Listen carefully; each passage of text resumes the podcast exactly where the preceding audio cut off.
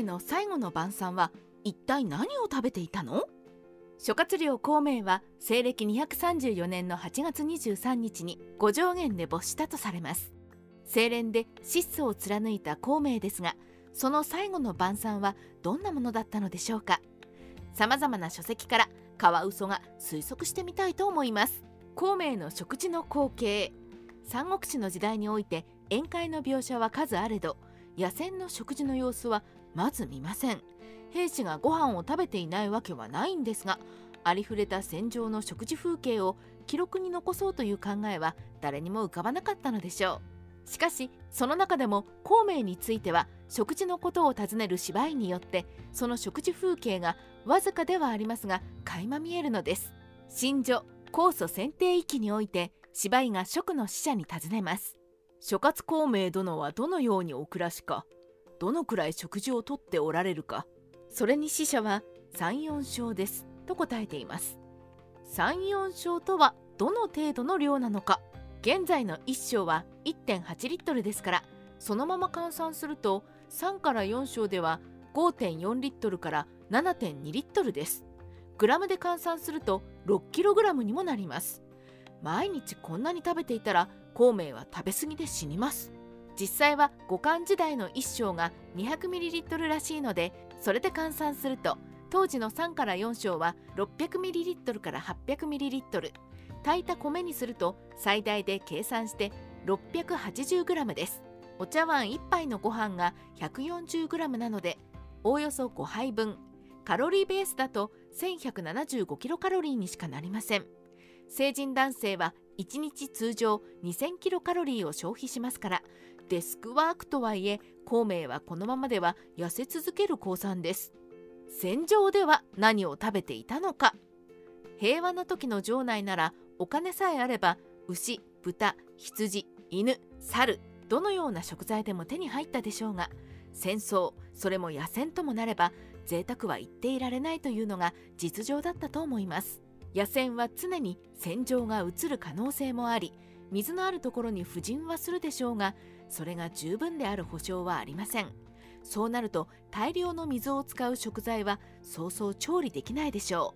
う。かまどは城内のものよりはるかに貧弱である。春秋戦国時代の清の名将軍孫膑は義の封建を欺くために退陣中日ごとに兵士が使うかまどの数を減らし聖兵が脱走していると見せかけて封建の油断を誘っていますがこれはつまり当時の兵士のかまどが簡単に解体できる石をいくつか積んだだけの粗末なものだったことを意味しています。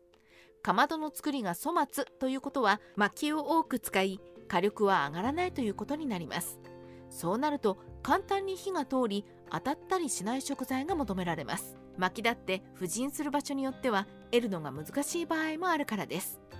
後部邸の苦難に戦場食のヒントがしかし古代の文献を見ているとこれは野戦に最適ではないか？という穀物が出てきました。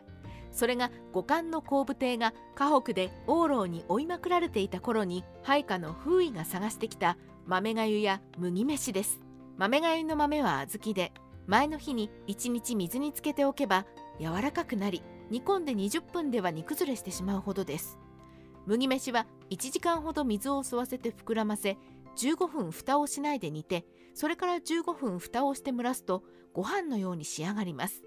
何より逃げ回っている後部艇が食事としているくらいですからどちらも作るのに手間がかからない食材と言えるでしょう。特に孔明は義山の麦を当てにしていたという記述もあり麦飯は食卓に上った可能性が高いです。麦飯のお供塩ネギ。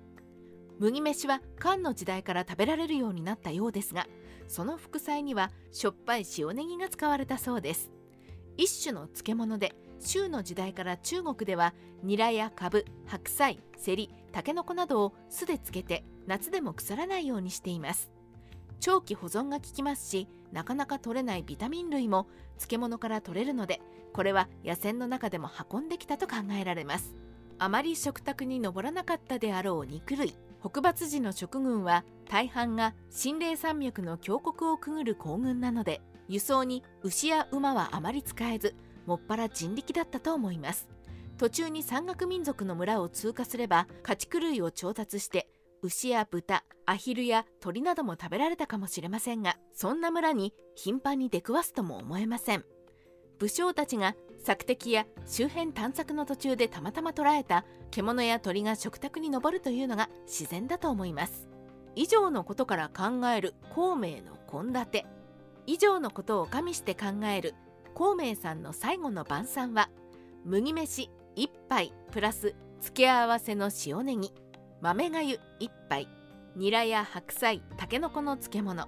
酢を抜いたかぶの厚物。ま貧しい。